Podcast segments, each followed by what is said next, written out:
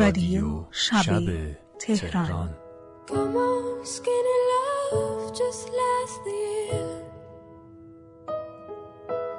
Poor little soul, we were never here. My, my, my, my, my, my, my, my, my, my. Staring at the sink of blood and crushed veneer. سلام رادیو شب تهران. در شب آغازین بهمن ماه سال سیاه و کرونا زده 1399 به سومین قسمت از فصل دوم این مجله شبانه که مهمونی خودمونی شعر و موسیقی و سینما و تئاتر و بقیه چیزای خوشمزه‌ایه که فعلا برامون باقی مونده خوش اومدید. این قسمت گفتگوی قولها. من علی جعفری فوتمی هستم. صدای من رو از تهران حوالی میدان ونک میشنم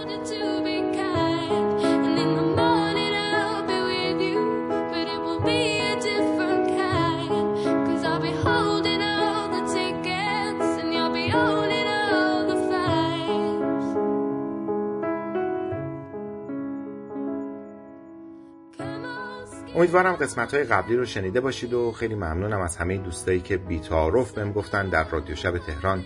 کدوم قسمت ها رو بیشتر دوست دارن و کدوم قسمت ها رو کمتر لطفا در این قسمت هم نظراتتون رو به ما بگید.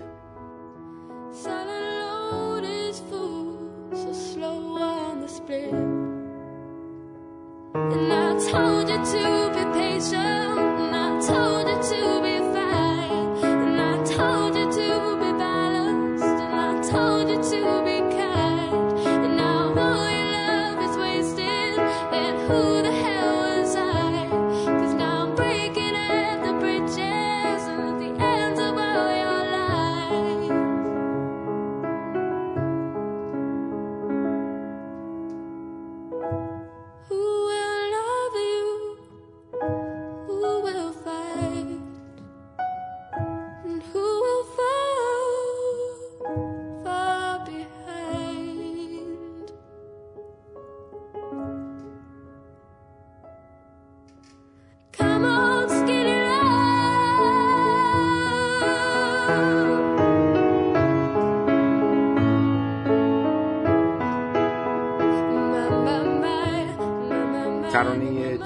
تیتراژ اسکینی لاو بود از بیردی.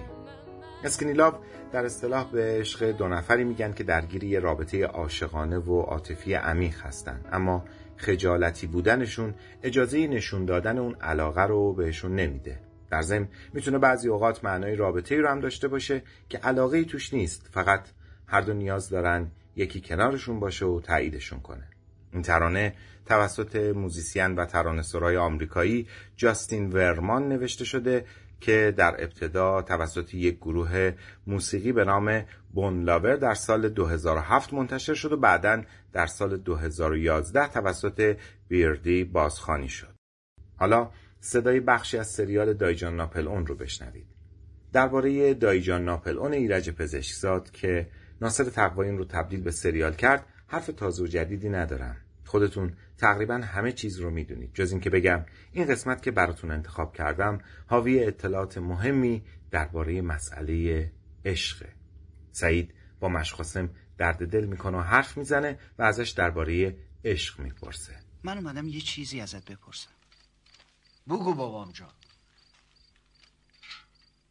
من یه همکلاسی دارم که خیال می‌کنه عاشق شده. چی؟ نمی‌دونم چطور بگم. خاطر جمع نیست. روشم نمیشه از کسی بپرسه. عاشق شده. یعنی خاطرخواه شده. هم کلاسی تو. مشقاسم شما می‌دونی این آدم چطوری می‌فهمه که عاشق شده؟ والا بابام جان دروغ چرا؟ تا قبل آه آه آه آه. ما خود ما خاطرخواه شدیم. نه نه نه نه نه نشدیم نشدیم. یعنی چرا شدیم؟ نه نه نه بابام جان نه. ما خود ما خاطرخواه شدیم اما شما نشدی. آدم بزرگاش جان سالم به در نمی‌برن. چه برسه من شاگردی تو؟ ولی مشقاسم این همکلاسی من که خیال می‌کنه عاشق شده اول می‌خواد بدون راستی عاشق شده یا نه؟ اون وقت اگه دید عاشق شده می‌خواد یه جوری دردش رو دوا کنه. بابام جان مگه خاطر خواهی به این آسونیا علاج میشه بی پدر؟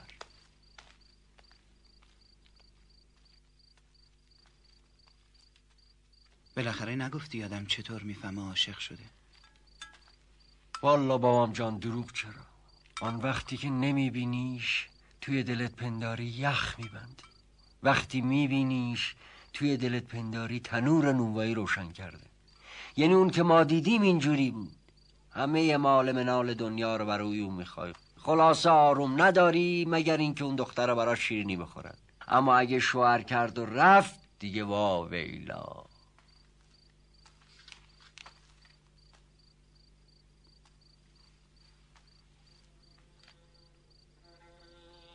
تو شهر ما یه نفر بود که خاطرخواه شده بود. یه روز اون دختر برای یه نفر دیگه عقد کرده فردا صبحش همشهری ما راه بیابونو گرفت و رفت. حالا 20 سال گذشته هنو هیچکی نفهمیده چی شد کجا رفت. پنداری دود شد رفت با آسمان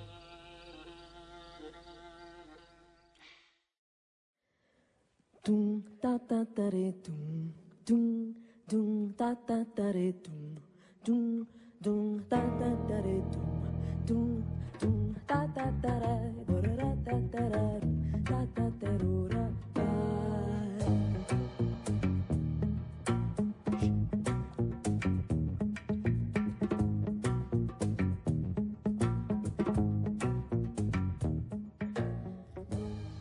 نگارم رو میشنوید با صدای گلنار. این ترانه در برگ تئاتر شهر وین اجرا شده. شعر هم از گلنار شهیاره گیتار رو ماهان میر عرب زده و پرکاشن امیر زاره تو دستم نگیری جوی بار شابی نداره. به بار تنها به خونه مرغ مینا نزاری غم دوری نگارم از من بگیره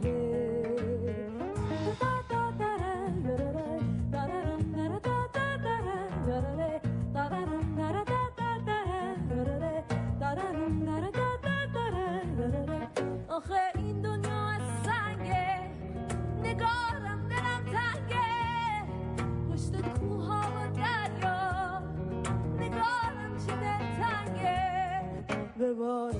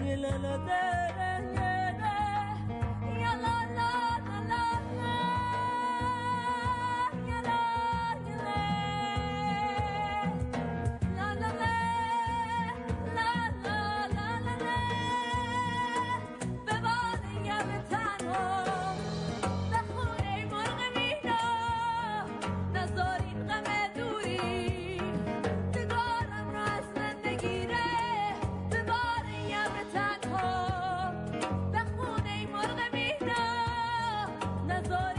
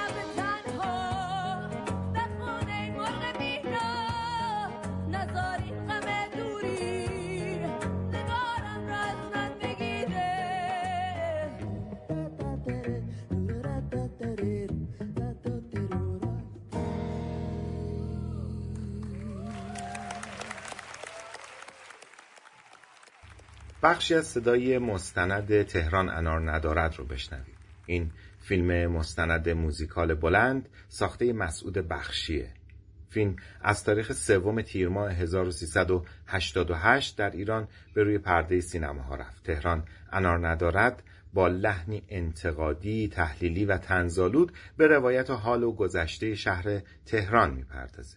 از فیلم بخشی رو براتون انتخاب کردم که به معرفی تهران قدیم می‌پردازه. معرفی مشاغل تهران قدیم یکی از جذابیت های این بخش. بازار تهران اینقدر بزرگ شده که به آن بازار بزرگ لقب دادند. بازار بزرگ هنوز هم قلب اقتصاد و مذهب شهر تهران محسوب می شود. در بازار بزرگ از شیر مرغ تا جان آدمیزاد را می فروشند. مستحضرید که ریشه بازار بزرگ در کسب حلال است. عمده ترین مشاغل مردم تهران در عصر ناصری عبارت بود از جارچی، درویش، مردشور، کفننویس، فالگیر، خرکچی، کناس و مطرب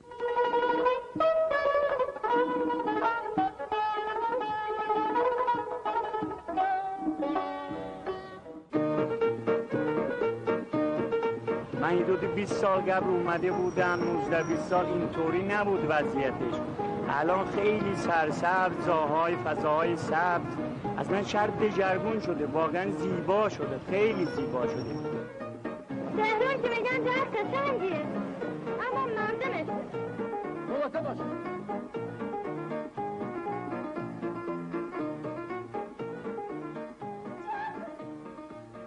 ناصرالدین شاه به جز چند امارت در فرح آباد، اشرت آباد، سلطنت آباد، نجف آباد، یافت آباد و قصرهای گلستان، شمس الاماره،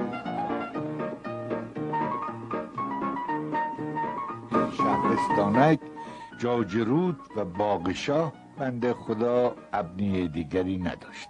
خوشبختانه امروز همه کاخها به موزه تبدیل شدند و گفته می شود که در تهران کاخ خصوصی وجود ندارد. بالاخره ناصرالدین شاه امیر کبیر را به ریاست وزرا گماشت او با نیت اصلاحات علیه ناهنجاری های اجتماعی نتیجه غمکشی چماقداری و هرزگی جنگید غروب رد جریان اصلاحات را در تهران امروز گرفت. جریان گسترده‌ای که از درختان خیابانها تا چمن پارکها، درختچه تپه ها و حتی موی سر آقایان را مرتب اصلاح می‌کند.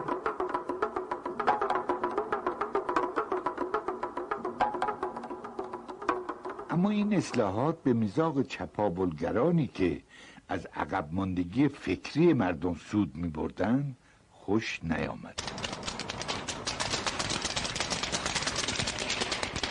در سال 1274 شمسی مزفر شاه به سلطنت رسید. او بیشتر از عجب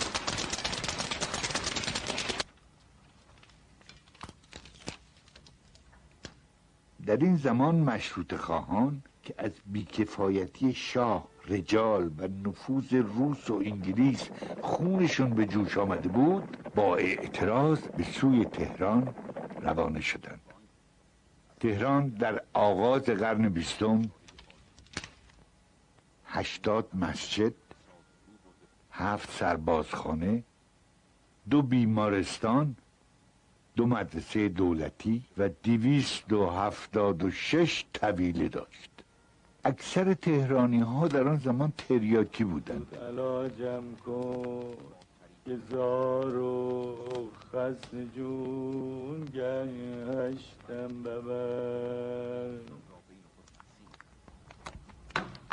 در 24 اسفند 1299 رضاخان میرپنج با حمایت انگلیس ها کودتا کرد. رضاخان پالانی که قزاقی قلدر و بی ثبات ولی باهوش بود به رضا شاه پهلوی تغییر نام داد. این آغاز دیکتاتوری سلسله پهلوی. بود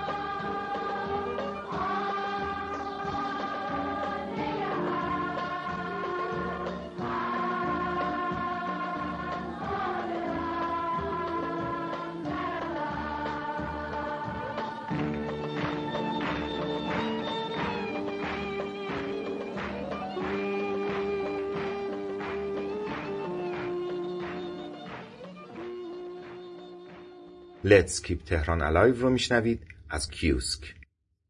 یه بار از اون دفعه که منو گرفته بودن که مدت خیلی طولانی کارم تحتیل بود لیست جدید رو که دادم بالاش نوشتم هرگز فراموش نکنید. این کار همیشه زنده است. بیایید تهران را زنده نگه داریم.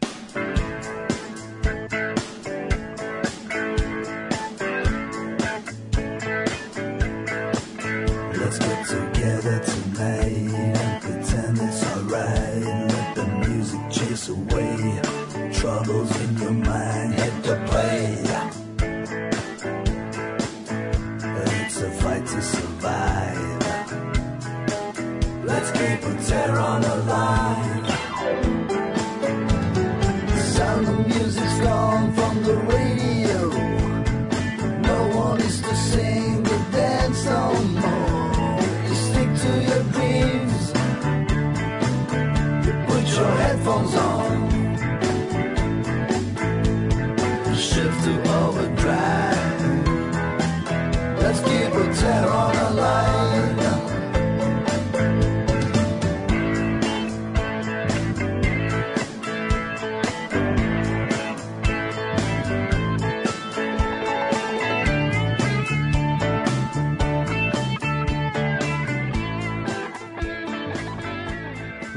رادیو شب تهران روی شنوتو و سایر سایت ها و اپلیکیشن های پخش پادکست مثل Castbox، Google Podcast، Apple Podcast، تهران پادکست و مانند اینها قابل دریافت.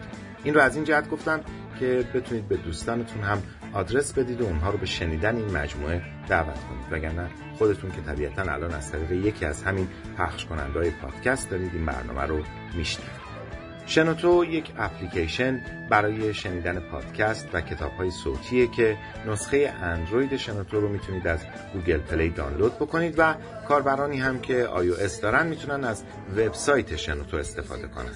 یه خبر خوب اینه که شنوتو روی پکیج های یک سالش تخفیف گذاشته تا بتونید یک سال تمام پادکست ها و کتاب های صوتی رو به صورت نامحدود بشنوید. البته کلی هم محتوای رایگان توی شنوتو هست که اصلا نیازی به خرید اشتراک نداره. پس اپ اندروید شنوتو رو همین الان لطفا نصب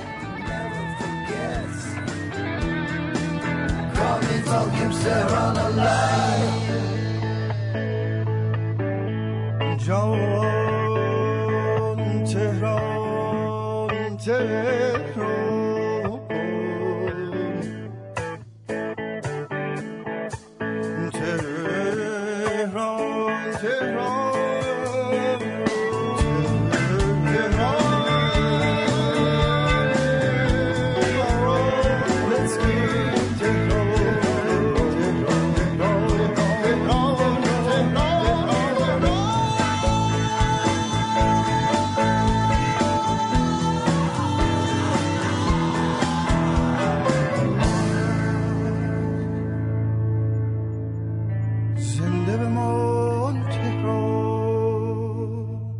بخشی از گفتار داریوش شایگان رو بشنوید درباره خیام خیام نازنین و بیبدی و بعد از اون آواز استاد محمد رضا شجریان که نام و یادش جاودان باد. بهتون بگم من در واقع نه خیام شناسم نه تخصصی در ادبیات ایران دارم. رشته من سابق بر این فلسفه های هند بوده بعدم فلسفه تطبیقی بوده. اگر من به خیام علاقمند شدم و یه مطلبی راجبش نوشتم این بود که از بچگی به من یک کتابی هدیه دادن خیلی کوچیک بودم مثلا ده سالم بود یا نه سالم که رباعیات خیام بود با ترجمه فرانسه موقع فرانسه می‌دونستم. انگلیسی هم اندکی می‌دونستم. با ترجمه فیسچرال من از اون موقع خیلی به خیام علاقمند شدم. شاید یه نوع بین اون و من یه نوع همدلی و هم داستانی بود نمی‌دونم. بعدها که فرانسه بودم یه دوره‌ای که در دوازده سالی فرانسه بود شروع کردم به خوندن رباعیات خیام و به عنوان متفکر آزاد سعی کردم. دیدم خیام با تمام شعرهای دیگه ایران فرق داره. و فرقش اینه که سایر شاعرهای بزرگ ایران چه سعدی چه سنایی چه عطار نمی‌دونم چه مولوی اینا همشون به جهان نوافلاطون اعتقاد دارن. یعنی یه جهان پایین هست جهان بالا هست. عالم ملکوت هست عالم مثال هست عالم ناسوت هست ازل هست ابد هست یه دایره وجود هست ولی خیام تو این دایره نمی گنجه. و شما به محض اینکه رباعیات اینو می‌خونین ببینید اصلا مفهوم وجود نیست. هستی که اساس فکر نو افلاطونی در خیام نیست. یه هستی شکسته است. یعنی لمعات هستیه. لحظات حضوره. یو من دیدم که این فکر یه, فکری است که فوق‌العاده فکر جدیدیه و جهان نو افلاطونی رو وارونه کرده. یعنی بالا پایین نداره فکرش. و از این جهت من چون تخصص هندم داشتم دیدم شباهت عجیبی به تفکر بودایی داره. چون در تفکر بودایی وجود نیست. فقط سیرورت است و تسلسل و استمرار لحظات است. و شما موقع خیام می‌خونین می‌بینین که تمام مسئله خیام اینه که ما در دنیای زندگی می‌کنیم که نه آغازی داره نه پایانی داره. آنچه که ما می‌بینیم تکرار مکرراته تکرار موقعیت است که ای جنون آمیز تکرار میشن و زمان رو ایجاد می‌کنن. توجه می‌کنیم و این ملال زندگی از اینجا سرچشمه می‌گیره. و تمام کوشش خیام اینه که از این تسلسل بگریزه دم رو دریابه. چون اگر شما دم رو دریابین از این تسلسل ملال انگیز تکرار بیرون میایین به یه آگاهی و هوشیاری می‌رسید مثل اینکه تسلسل هستی رو شکستیم توجه می‌کنید؟ این برای من خیلی جالب بود. دیدم که این تفکر خیام در واقع در این جهته و اگر شما بعضی از رباعیات خیام رو مثلا فکر می‌کنید یا کشف می‌کردین اصلا نمی‌فهمید این آدم مسلمونه. چون اصلا مسائل دینی توش اصلا مطرح نمیشه. تو رباعیات اسیرا یا اونایی که ما میگیم اسیر چون ما در واقع نمی‌دونیم. خیام چند تا ربایی گفته. همونطور که مستحضر هستید اولین رباعیات که چند صد سال بعد از مرگ او در یک کتابی مثل مرصاد و رباط پیدا شد. بعد رو این است که خیام در زمان خودش به عنوان شاعر معروف نبود. به عنوان دانشمند بزرگی معروف بود که ریاضیدان بود نجوم بود و اینطور. این که این از من رفت دید من از خیام یه دید خیلی خاصیه. شاید خیلی باش موافق نباشن. من اینو یه متفکر در واقع یه مقدار حاشیه‌ای. ولی در ضمن حالا خیام رو بذاریم کنار. ما در تفکر ایرانی یک تفکر خیامی می‌بینیم که در حافظ هم گاهگاهی هست. حس می‌کنی یک تفکر که این همه چی هیچ بعد هیچ است و زیر پای ما خالی است و و این دنیا توهم بیش نیست فانوس خیاله اصطلاحاتی که خود خیام به کار است.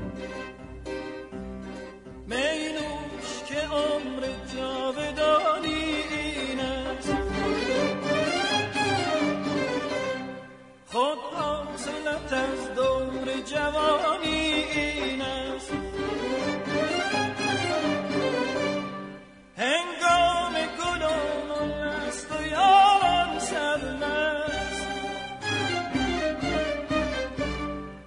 خوش باش دمی که زندگانی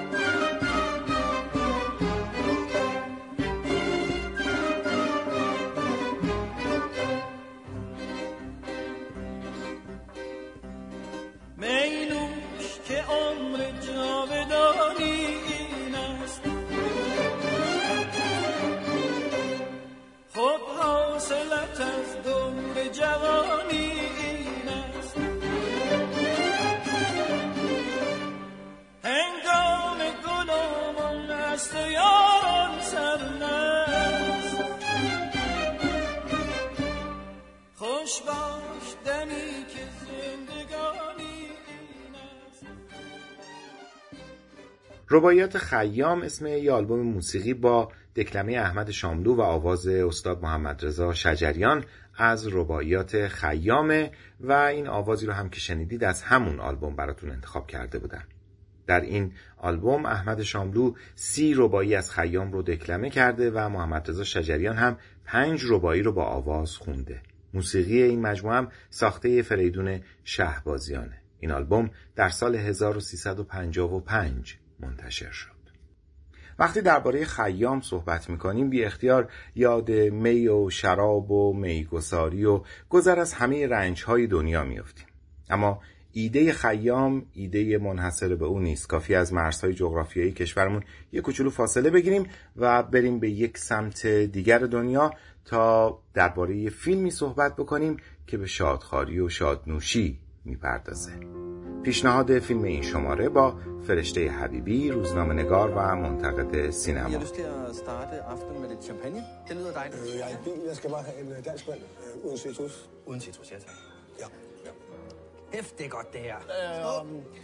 ja, det er sgu synd, du er så fornuftig.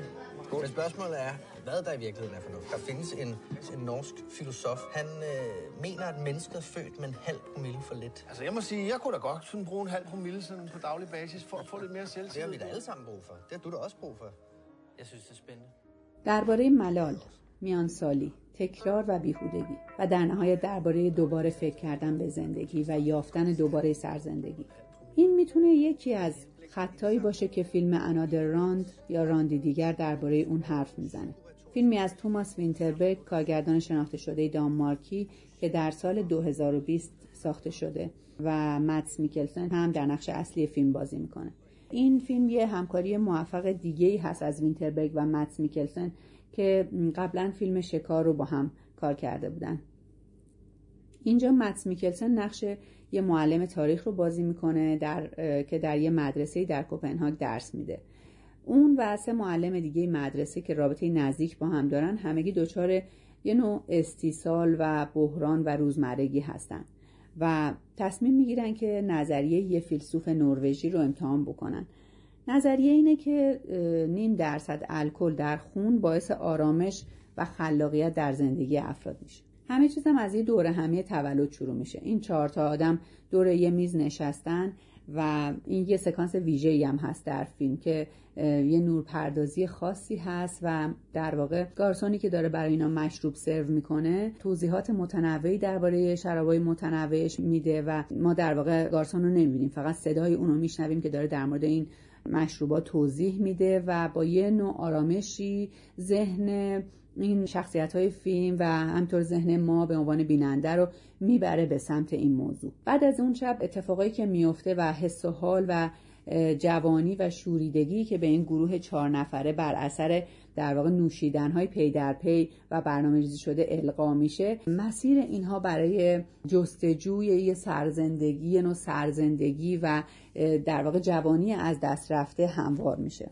تاثیر شگرفی که نوشیدن در زندگی این آدما داره به سرعت خودش رو تو ابعاد روزمرهشون نشون میده. سر کلاس تو رفتارهایی که توی کلاس دارن تو رفتارهایی که با خانوادهشون دارن توی حس و حال شخصیشون.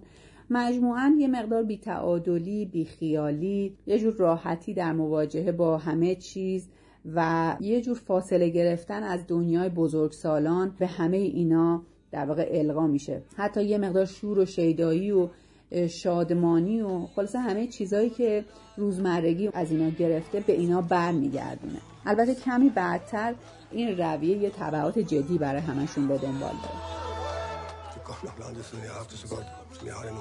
Jeg tror bare, der er vi skifter gear. Er I? Nej, det er vi ikke. Forklar det for børnene, hvad som har hændt.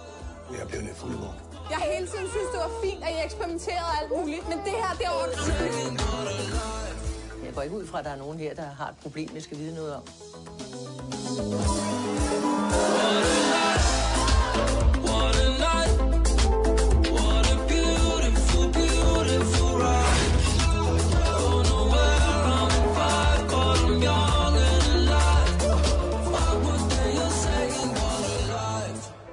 به نظر میاد فیلم در ستایش نوشیدنه. البته در وجهی استعاری این ستایش از نوشیدن نیست بلکه ستایش از زندگی و سرزندگی و زندگی کردنه. خود کارگردانم در جایی به همین موضوع اشاره کرده که فیلم من در ستایش نوشیدن نیست در ستایش زندگیه. درباره زندگی کردن فکر کردن به زندگی و جوانی کردنه. همون کپشنی که فیلمم باهاش شروع میشه که یه جمله از کیرکگارده. جوانی رویاست و عشق محتوای آن. فیلم با گذر دادن مارتین یعنی هم معلم تاریخ از اندوه و ملال روزمرگی به شعف پایانی یه مسیر قابل لمس و درک رو از زندگی ترسیم می‌کنه. زندگی تخریب شده مارتین با یه پیامه که عاشقانه در انتهای فیلم چنان دستخوش هیجان میشه که یه سکانس پایانی فوق‌العاده جذاب خلق میشه. فیلم همونطور که با شادنوشی بچه های مدرسه شروع شده بود با صحنه آرایی مشابهی تموم میشه و در این فاصله تجربه یافتن دوباره مفهوم زندگی رو اثر میگذرونیم. سکانس درخشان پایانی که حاوی رقص مستانه و رهای مارتین در کنار دریاچه هست در پیوند با نام فیلم معنای جدیدی رو به ذهن متبادر می‌کنه. یک راند دیگر یک راند دیگر زندگی کن. یه نکته حاشیه‌ای که خیلی در حس و حال فیلم موثر بوده و دلم خواد اینجا بگم اینه که کارگردان دختر 19 سالش آیدا رو چند روز مونده به فیلم بر... به شروع فیلم برداری در تصادف از دست میده. اما از اونجایی که آیدا خیلی علاقمند بوده به این پروژه و خودش هم قرار بوده در پروژه بازی بکنه تولید فیلم متوقف نمیشه و با در همون تایمی که مقرر بوده آغاز میشه. و در مدرسه آیدا و با حضور هم کلاسیاش ساخته میشه و در نهایت هم به آیدا تقدیم میشه. و به همین دلیل بعد از اینکه این موضوع رو شما متوجه میشین احساس می‌کنین که فیلم چقدر بوی زندگی می‌داده. لحظه لحظه فیلم رنگ و بوی زندگی رو داره و به نظر من مصداقی بر راند دیگری از زندگی خود کارگردان What a life, what a night, what a beautiful, beautiful ride. Don't know where I'm in five, but I'm young and alive. Fuck what they are saying, what a life. I am so thrilled right now, cause I'm popping pills right now. Don't wanna worry about a thing. Don't wanna worry. But it makes me terrified to be on the other side. How long before What a Life رو میشنوید از اسکارلت پلژر این ترانه موسیقی پایانی فیلم انادر راند هم هست جایی که مارتین سرخوش و مست باهاش میرقصه پایانی پر از شکوه برای یه فیلم باشه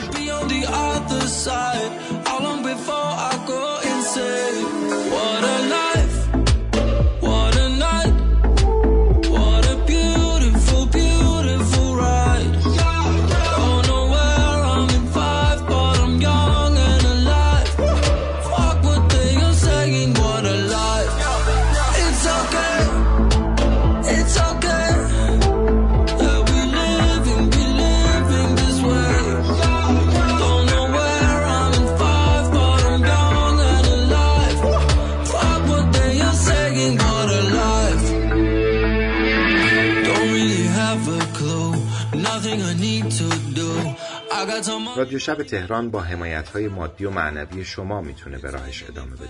برای من خیلی مهمه که نظرتون رو درباره این مجموعه بدونم. برای حمایت مالی از تولید این پادکست هم می‌تونید بهم لطف کنید از طریق سایت هامی باش و لینکی که در پایین پادکست گذاشتم با ریال ارز خارجی و بیت کوین از این برنامه حمایت کنید.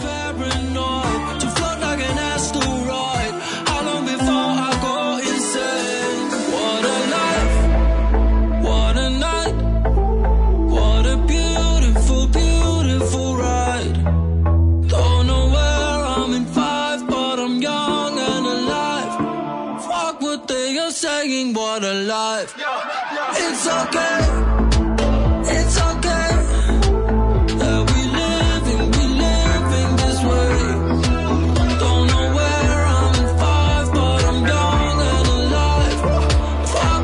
are saying, what a life.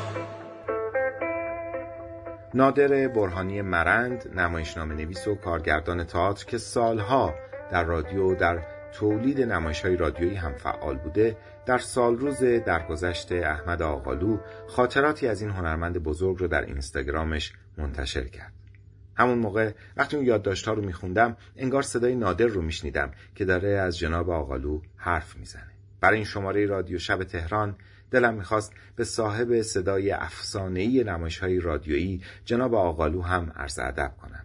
بنابراین به نادر برهانی مرند زنگ زدم و ازش خواستم که همون پست اینستاگرامی رو برای من و شما بخونه و بعد از اون بخشی رو میشنوید که من اسمش رو گذاشتم گفتگوی قولها حمید سمندریان و احمد آقالو در برنامه رادیویی پرده دوم درباره نمایش آنتیگونه ژان آنوی با هم گپ می‌زنن. جدای از لذت شنیدن گفتگوی این دو قول موضوع بحث هم جذابه. خشونت و جنایت خشونت و جنایت میآفرینه و وقتی اولین قتل رو مرتکب میشی در مسیری قرار می‌گیری که باید همچنان جنایت رو ادامه بدی. پرده دوم مجموعه برنامه و نمایش های رادیویی بود که در دهه هفتاد از رادیو پخش شد چند سالی بود که واحد نمایش رادیو به ساختمانی توی خیابون اردلان منتقل شده بود واقع در میدان هفته تیر الان شده بنیاد بیدل. اونجا حیات با صفایی داشت. یه میز پینگ پونگ هم تهیه کرده بودیم که موقع بیکاری و فراغت می‌رفتیم سراغش و بازی می‌کردیم. توی اداره نمایش هر کسی توی یه سطحی بود. برخی خیلی حرفه‌ای بودن برخی نیمه حرفه‌ای بودند و برخی هم مثل من توی پینگ پونگ پیاده و آماتور.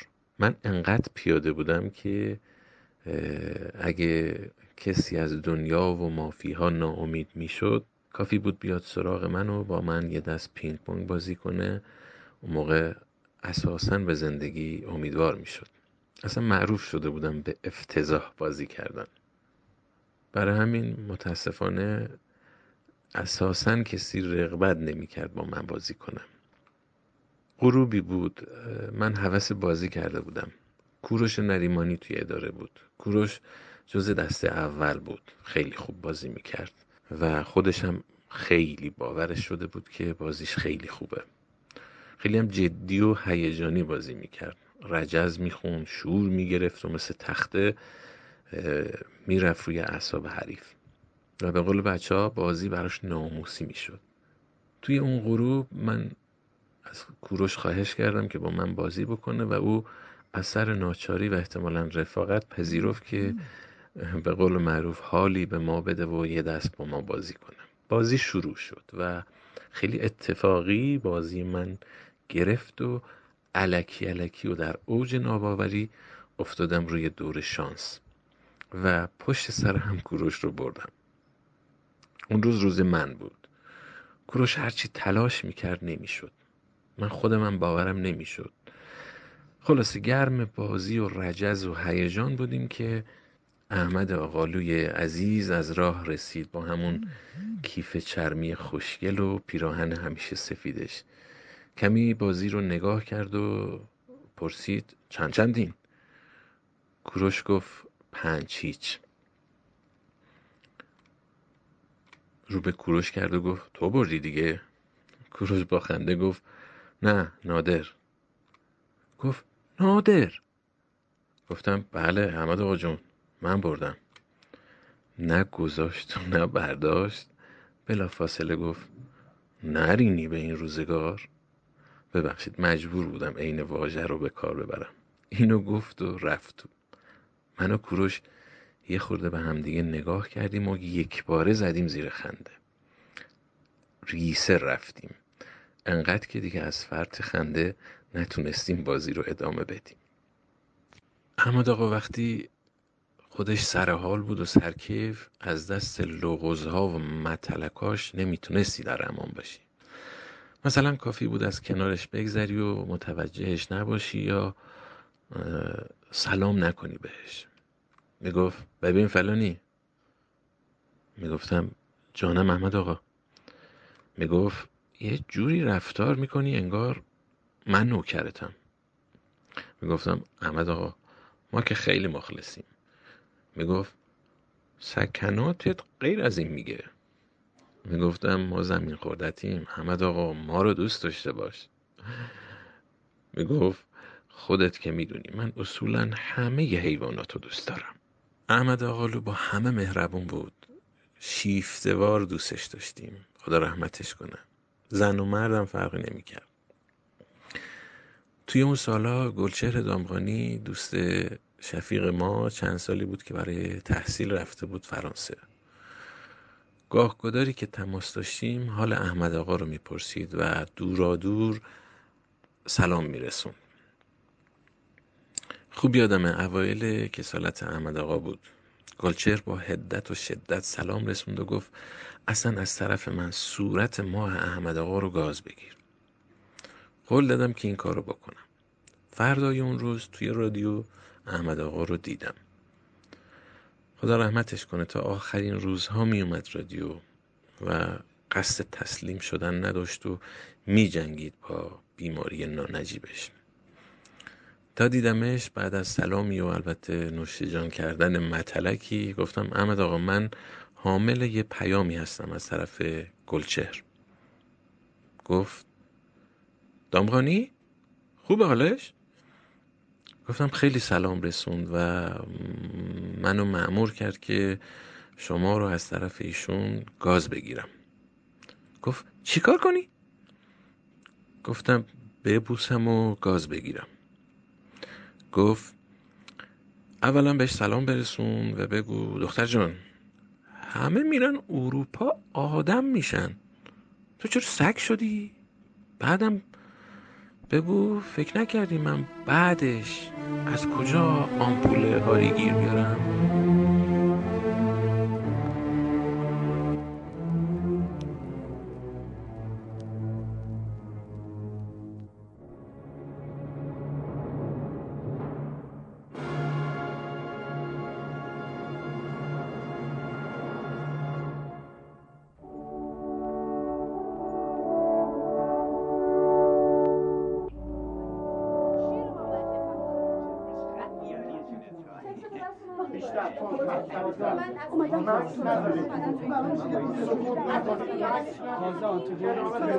دیوار گذاشته به جمع شنوندگان عزیز سلام عرض می‌کنم و نمایشمون رو شروع می‌کنیم. ما یه گروه نمایشی هستیم و برای شما نمایش آنتیگون رو اجرا می‌کنیم. صدایی که میشنوید صدای هنرپیشگان این بازیه که دارن صداهاشون رو گرم می‌کنن و برای اجرای نقششون آماده میشن.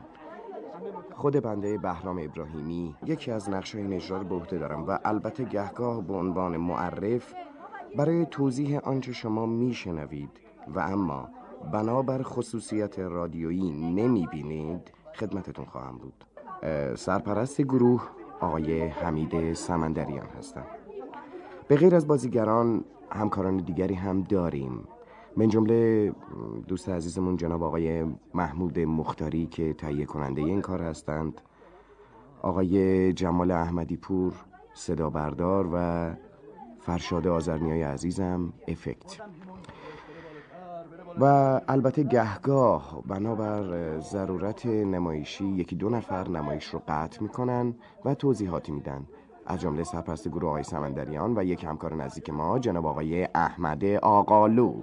بله خب قرار نبود که اسم من شما گفته بشه بله. ولی آقای آقالو آقای ابراهیمی شما اسمتون رو در واقع لو دادن اینجا و حضورتون مشخص شد. من فرصت رو غنیمت شمردم از حضور شما و تا هنرپیشگان حاضر بشند که اجرا رو شروع بکنند می‌خواستم ببینم اگر سوالی هست یا شما چون ارتاب ساکن به عنوان یک دوست صمیمی همکار بسیار خوب و قدیمی با ما اینجا برخورد کرد در استودیو نظرتون چیه در مورد این کار که بخشی از تمریناتش رو شما دیدید؟ اگر سوالی هست بفرمایید که والا عرض کنم که من الان دچار هیجان بیشتر بازی هستم. دلم خواست اونور بودم. ولی حالا این شانس پیدا کردم که این طرف باشم. و این هیجان سوال کردنم کمتر نیست هیجانش از بازی مخصوصا سوالی که از شما بشه.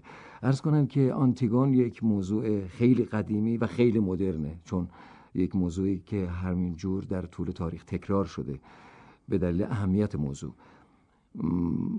مبدع این برمیگرده به سوفوکل که آغاز کرده قبل از میلاد چندین قرن قبل از میلاد و این موضوع همینجور تکرار شده توسط ژان کوکتو به عنوان یک فلسفه جدیدی ازش دیده مطرح کرده یا به عنوان یک چریک یک عمل سیاسی که برشت مطرح کرده و شما از بین این تکرار آنتیگون توسط نویسندگان دیگه ژان آنی رو انتخاب کردید و با اینکه من خودم شخصا فکر می‌کردم اگر شما بخواید اجرایی از آنتیگون داشته باشید آنتیگون اصیل رو اجرا خواهید کرد به دلیل شناخت شخصی من از شما. ولی شما این رو اجرا برای اجراتون انتخاب کردید. حتما یک انگیزه معینی هست و حتما یک توضیح قانع کننده دارید اگر بفرمایید.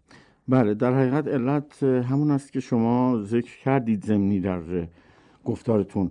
تم آنتیگون تمی که چون جهان شموله چون همیشگیه چون پایداره هر بار انسان هایی که اومدن با تعویز زمان با, تع- با تعویز اجتماعات در جغرافی های دیگه در تاریخ دیگه این موضوع مطرح شده موضوع آنتیگون و اساسا تمام موضوع هایی که بشر رو فطرتی بررسی کرده همیشه بشر با مسائل جدیدی برخورد کرده. و اون وقت تمهای قدیمی در حقیقت وقتی ما یک تم قدیمی رو به صورت یک نمایشنامه جدید کار می‌کنیم صرفا خود قصه یا بخشی از قصه رو نویسنده جدید نگه میداره. اما در زوایا در تحلیل نمایشنامه در پرداخت نمایشنامه در داخل اون چارچوب قصه ای بله. حرف خودش رو می‌زنه بله. فلسفه خودش رو بیان می‌کنه اینجا هم ژان آنوی این در واقع خصوصیت قرن بیستم رو پیاده کرده که قدرت های زمان رو بررسی کرده بله. و به وسیله این نمایشنامه ثابت می‌کنه که در دل هر قدرتی یک طبیعت شیطانی نهفته است در این اجرا که الان ما خواهیم دید به وضوح مشخصه در لحظه که آنتیگون و کرئون که به استنباطی دایی اوست به استنباط دیگری عموی اوست آنتیگون رو تهدید به قتل می‌کنه که اگر تو روی برادرت خاک بریزی در واقع او رو دفن می‌کنی من مجبورم تو رو بکشم. و اون وقت دلیل این اجبار رو این می‌دونه که من چون حاکم کشورم چون مملکت به دست من اداره میشه بایستی طوری رفتار کنم که من در قدرت پاورجا بمانم زیرا با خلع ید من از این قدرت این مردم سقوط می‌کنند این ملیت سقوط می‌کنه. من مجبورم به خاطر اینکه حفظ کنم قومیت و ملیت رو تو رو این وسط قربانی بدم. این دلیل ظاهریشه. ولی دلیل اساس، اساسیش رو ژانانوی در فطرت خود کرئون می‌بینه. که شخصا و فردن مایل قدرت خودش حفظ کنه. حالا این قربانی رو انجام میده و حالا خواهیم دید که در نمایشنامه او رو می... آنتیگون رو می‌کشه یا نمی‌کشه ولی مسئله بر سر این است که ژانانوی میگه اون موقعی که ما اقدام به قتل کردیم تا اقدام نکردیم هنوز راه پیشگیری هست. هنوز دست به جنایت نزدیم اگرچه فکر جنایت عبور کرده. بله. اما به محض که یک جنایت انجام شد دیگه جنایت های بعدی سهل میشه برای انسان. خب من یاد مکبس افتادم که شما گفتید جنایت اول باعث جنایت بعدی میشه. حالا شاید تحلیل های مختلفی دا- داشته باشیم برای مکبس که چرا جنایت بعدی صورت می‌گیره. ممکنه که قدرت طلبی ولی من میگم که شاید ممکنه که دلش می‌خواد جنایت اول رو بپوشونه ناچار میشه جنایت دیگری رو بکنه که برای اینکه جنایت اولی معلوم نشه. آیا اینه یا انگیزه دیگه ایه بله تقریبا اینه به خاطر اینکه شما تا جسمی در سرازیری به حرکت در نیامده هنوز ایستاده است. بله. اما کافی است شما با یک ضربه با یک ضربه پا یا با یک فشاری که وارد می‌کنید این جسم رو به حرکت در بیارید در بله. سرازیری. دیگه خود به خود حرکت می‌کنه. اونجاست که جنایتکار پس از جنایت اول بله. دیگه نمی‌تونه جلوی جنایت های بعدی رو بگیره. این فاجعه میشه اون وقت. و نه همون این که جلوشو نمی‌تونه بگیره می‌خوام ببینم که این به علت های آیا مختلفی برمیگرده یا باز برمیگرده به اصل جاه طلبی این آدم. چون من باورم اینه که به عنوان چون از نقطه نظر یک بازیگر که روانشناسی بازیگری نه با- روانشناسی که حقیقتا عمل می‌کنه.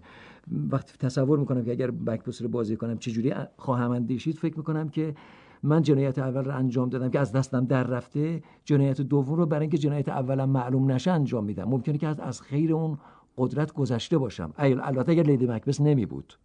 ببینید این تمایل اه، افزوده میشه. پس از اینکه جنایت اول شد و در خطر این قرار گرفت اون جنایتکار بله. اون قدرت.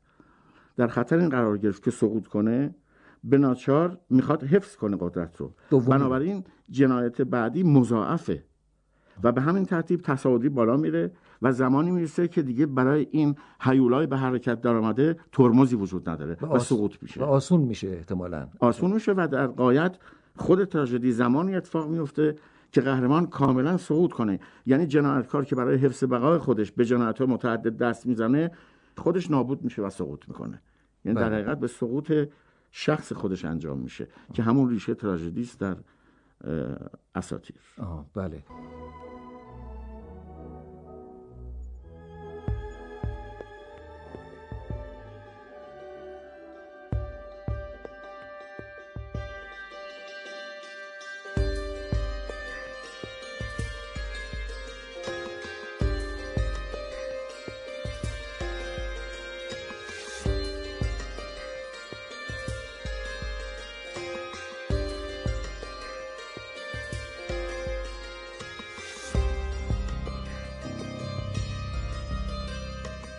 ترانه آنتیگونه رو میشنوید از گروه ارهای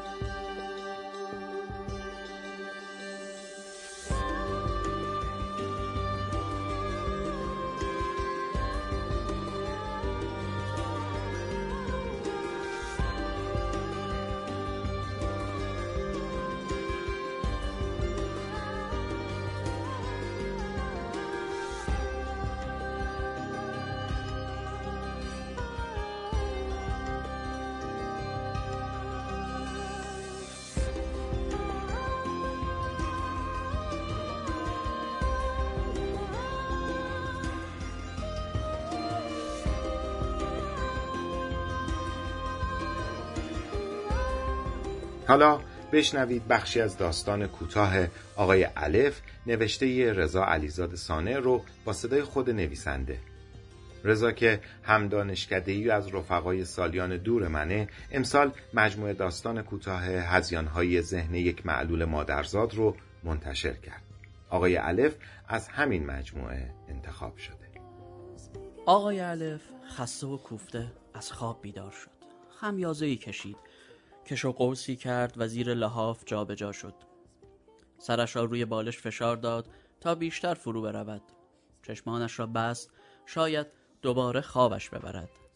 کمی تلاش کرد ولی متاسفانه فایده ای نداشت و با وجود اینکه ترجیح می‌داد کل روز را بخوابد به نظر می رسید که دیگر نمی شود او تخت خوابش را در امتداد شمالی جنوبی با زاویه 20 درجه نسبت به غرب قرار داده بود.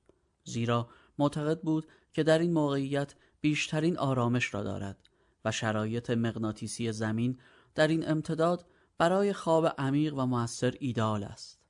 از نظر آقای الف هشت ساعت خواب برای رفع خستگی کافی نیست و بعد از سالها تجربه و بررسی و تحقیق در مورد فیزیولوژی بدنش به این نتیجه علمی رسیده بود که خواب بیشتر موجب عملکرد بهتر روده ها مخصوصا روده بزرگش می شود.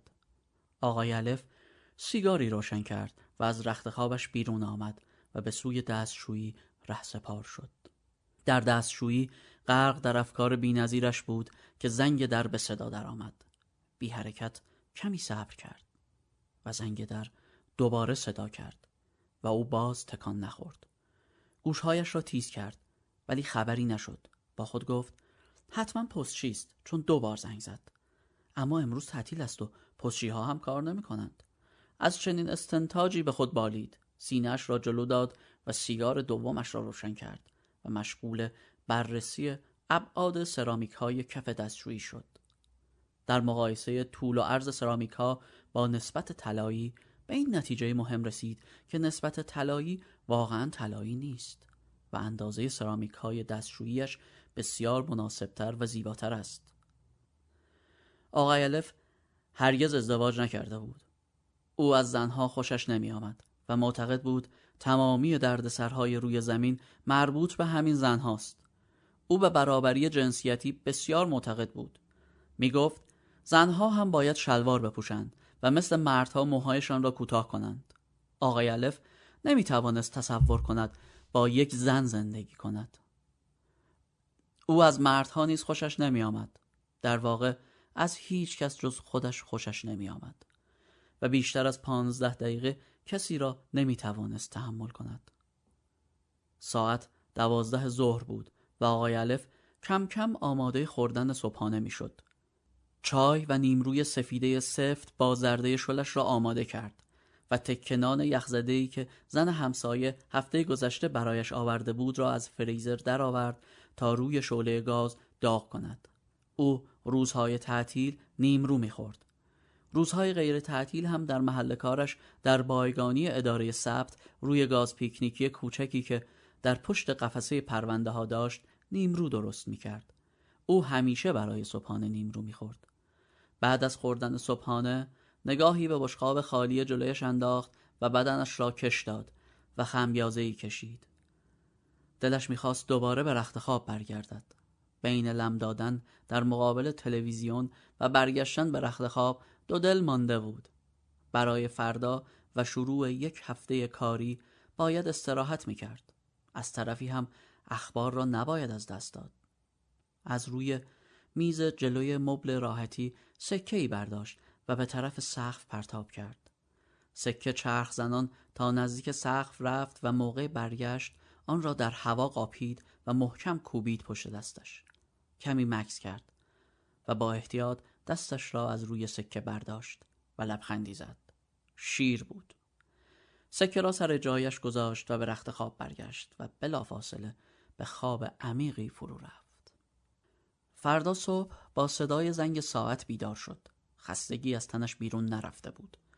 همیشه ساعت را یک رب جلوتر کوک می کرد. لبخندی زد و دوباره خوابید. یک رب که گذشت ساعت دوباره زنگ زد. از خواب بیدار شد و نشست. یکی از توانایی هایی که بسیار به آن میبالید خوابیدن بود.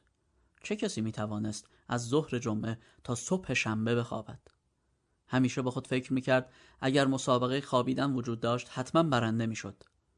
ساعت هفت بود و نیم ساعت دیگر باید در اداره آماده خوردن صبحانه می‌شد.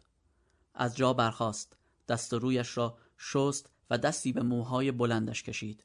کت و شلوار خاکستریش را پوشید خود را در آینه برانداز کرد همه چیز مرتب بود کمی تحریش هم بد نیست این را گفت و چانش را خاراند به نظرش همه چیز مرتب بود. در را که باز کرد صدای باز شدن در همسایه را شنید. بلافاصله به داخل برگشت و منتظر شد که او برود تا مجبور نباشد اول صبحی سلام دهد و خوشو بش کند. صدای قدم های مرد همسایه که دور شد او هم به سرعت از آپارتمانش خارج شد. کلید را داخل قفل کرد و سه بار چرخاند. بعد هم قفل شبخواب را با کلید مخصوصش قفل کرد. در را تکانی داد و با خیال راحت رهسپار اداره شد.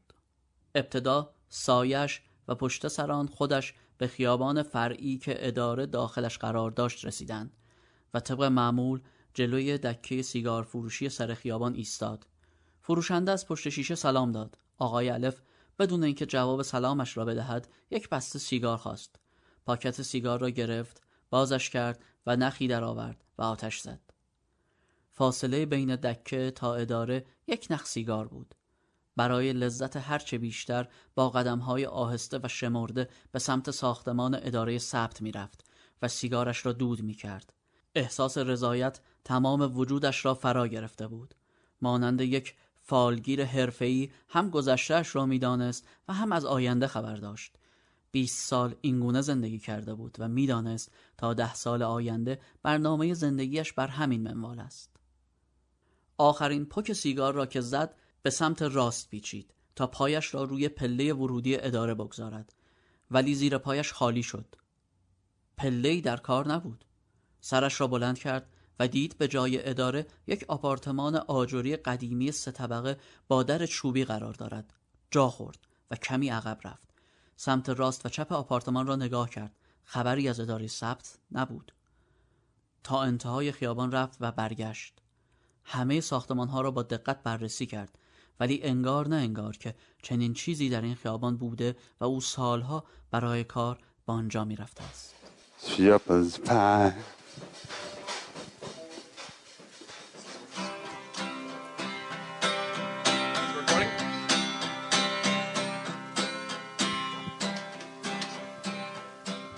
ترانه شپردز پای از آلبوم دیزرت سکشن شماره 9 و 10 این آلبوم پنجمین آلبوم رسمی این گروه راکه که در سال 2004 منتشر شد Shepherd's pie, shepherd's pie. I'm gonna give me some shepherd's pie, shepherd's pie, shepherd's pie. I'm gonna give me some shepherd's pie. One, two, three, four. Shepherd's pie, shepherd's pie. I'm gonna give me some shepherd's pie, shepherd's pie, shepherd's pie. I'm gonna give me some shepherd's pie, shepherd's pie, shepherd's pie. I'm gonna give me some shepherd's pie, shepherd's pie, shepherd's pie. I'm gonna give me some shepherd's pie.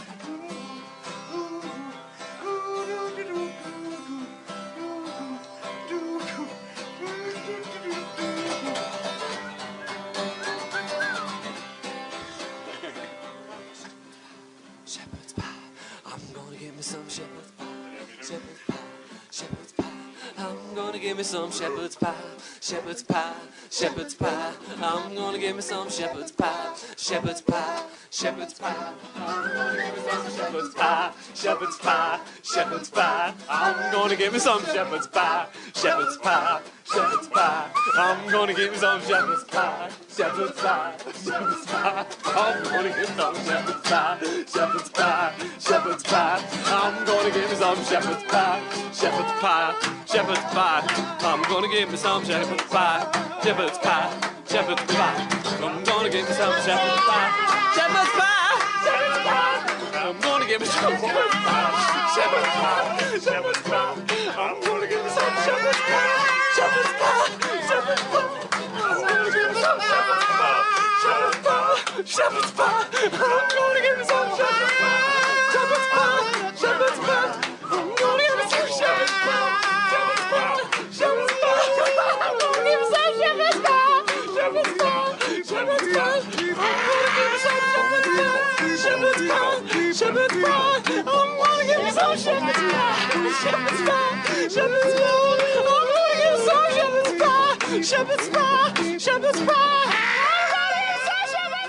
آشپزی شبانه با سرآشپز نگین تاران. حالا درباره یک شپردز پای واقعی بشنوید. شپردز پای یا پای چوپان یه غذای بریتانیایی ایرلندی اصیل و قدیمیه. و به این خاطر به این اسم معروفه که در زمانهای قدیم جزو غذاهای سنتی روستایی‌ها و کشاورزا بوده. خب قسمتی از هنر انسان هم در این هستش که با اون چیزهایی که در دسترس داره بتونه یک غذای خوشمزه و لذیذ و عالی درست بکنه.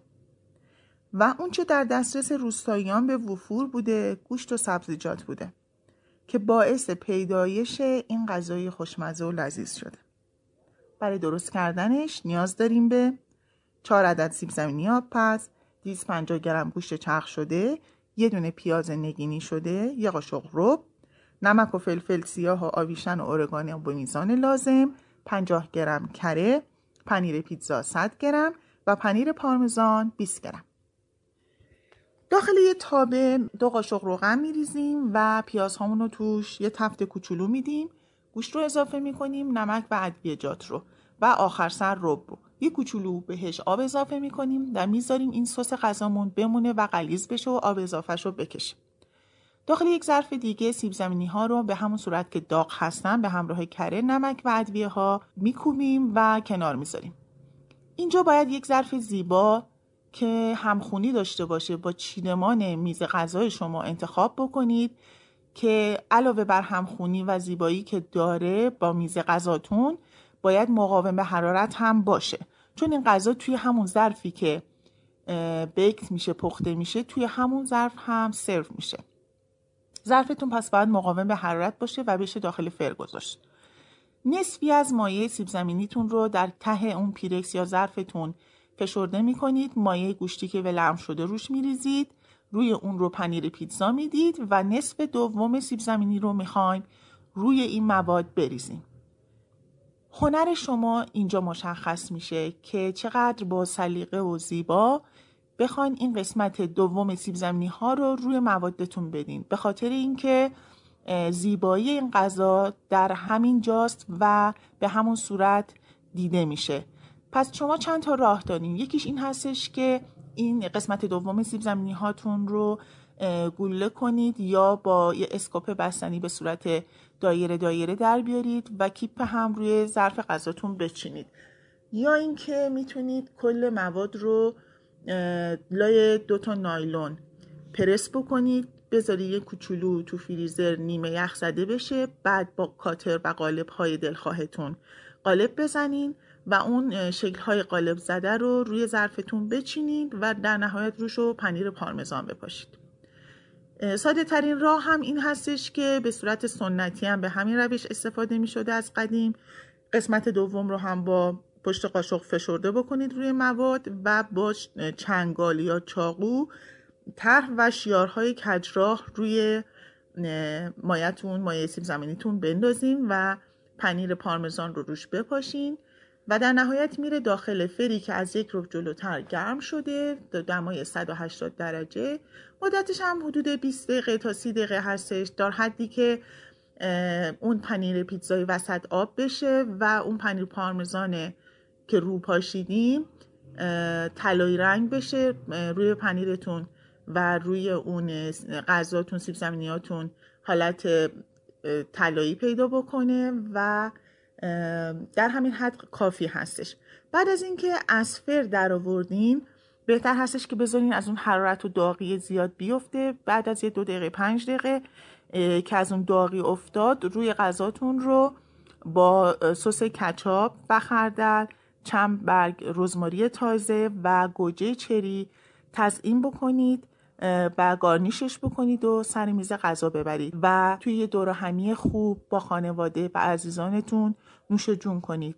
هنر دست خودتون نوش جونتون.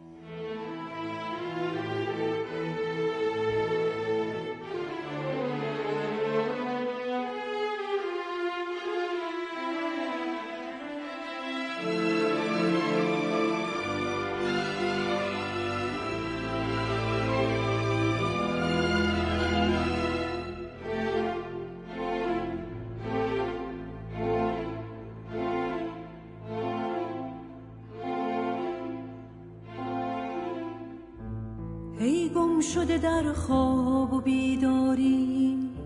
ای انتظار تا ابد جاری حقم نبود این گونه. من را به حال خیش بگذاری. من را به حال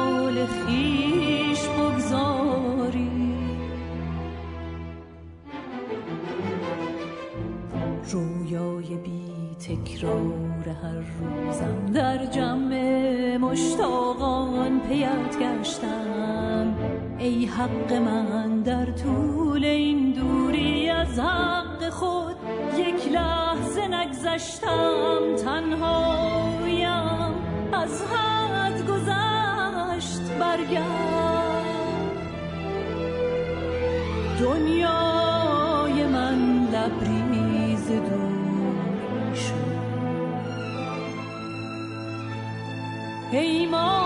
من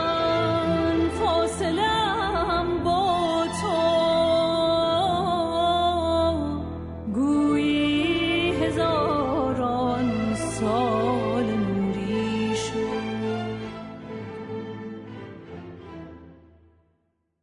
ترانه برگرد رو میشنوید از سهیلا گلستانی. آهنگساز فردین خلعتبری است و ترانه رو محسن شیرالی سروده. با پخش این موزیک سومین قسمت از فصل دوم رادیو شب تهران هم به پایان می‌رسه. امیدوارم از این قسمت خوشتون اومده باشه و ارزش اینکه به دوستان و رفقا هم معرفیش کنید رو داشته باشه. برای حمایت از رادیو شب تهران هم می‌تونید به صفحه این پادکست در سایت هامی باش مراجعه بکنید و حامی ما بشید. لینک هامی باش رو در توضیحات پادکست براتون گذاشتم. شب گرچه غم افزاید خورشید از او زاید چون راحت دل دلخواهان از درد چه پرهیزم شبتون بخیر.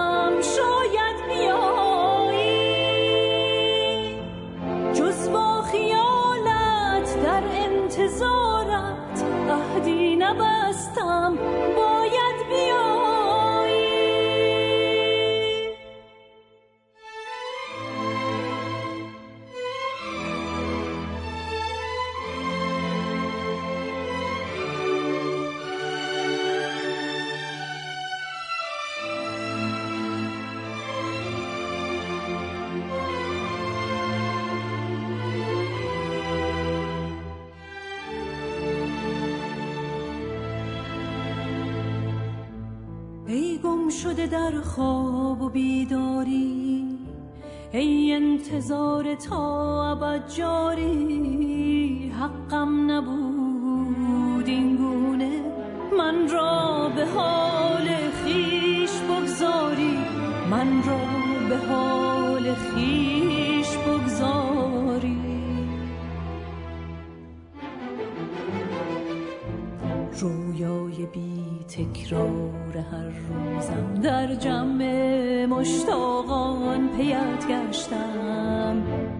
حق من در طول این دوری از حق خود یک لحظه نگذشتم تنهایم از حد گذشت برگرد